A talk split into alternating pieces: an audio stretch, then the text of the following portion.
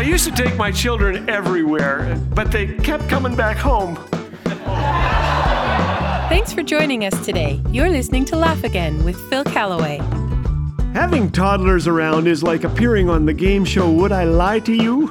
Sometimes you need the wisdom of Solomon to discern who's telling the truth. Your wife's dark chocolate bar is lying on the floor half eaten, and a three year old stands before you unaware that her chin and upper lip have chocolatey smudges on them, like she's been playing with face paint. Sweetie, you ask, did you eat Grandma's chocolate?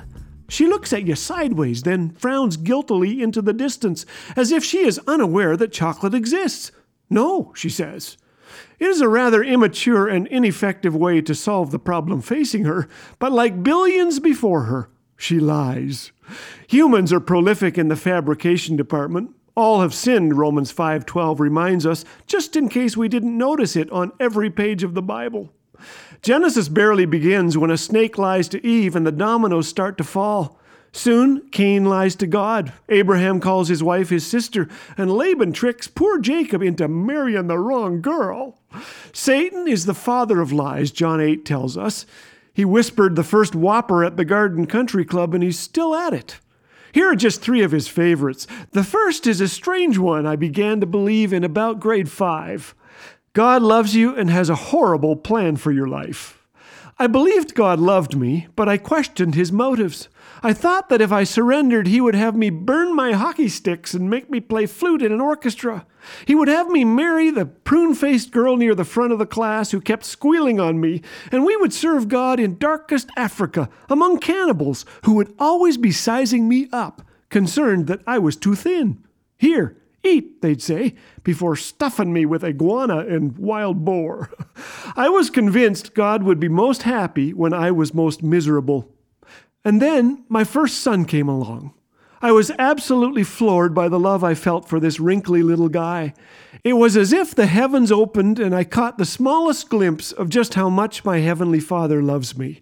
And it hit me as surely as I wanted the very best for my son, God must want the same for his children too.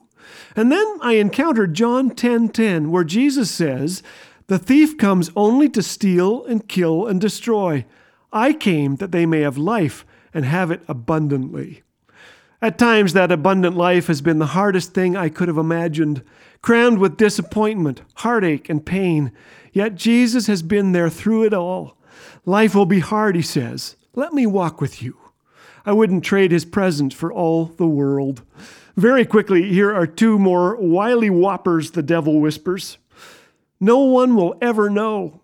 He says this just before we yield to temptation, and then we find out that he lied, that we know, that we are carrying a load of guilt and shame.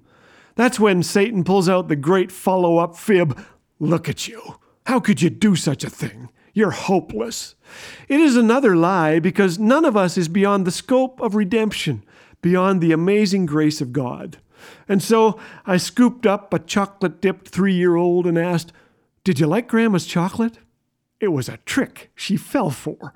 Yeah, she said. I didn't preach. Instead, I taught her something that has the potential to shape her life for good. A little Bible verse.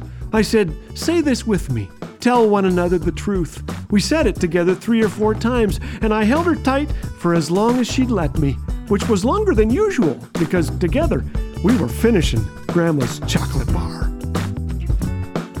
Did you know that our Laugh Again radio program is now being heard in the Caribbean? This is just one of the many countries where Laugh Again is heard every day. Your support makes this ministry possible. Consider partnering with Laugh Again to be an ambassador of joy through a one time gift or by joining our monthly giving program, the 1119 Fellowship.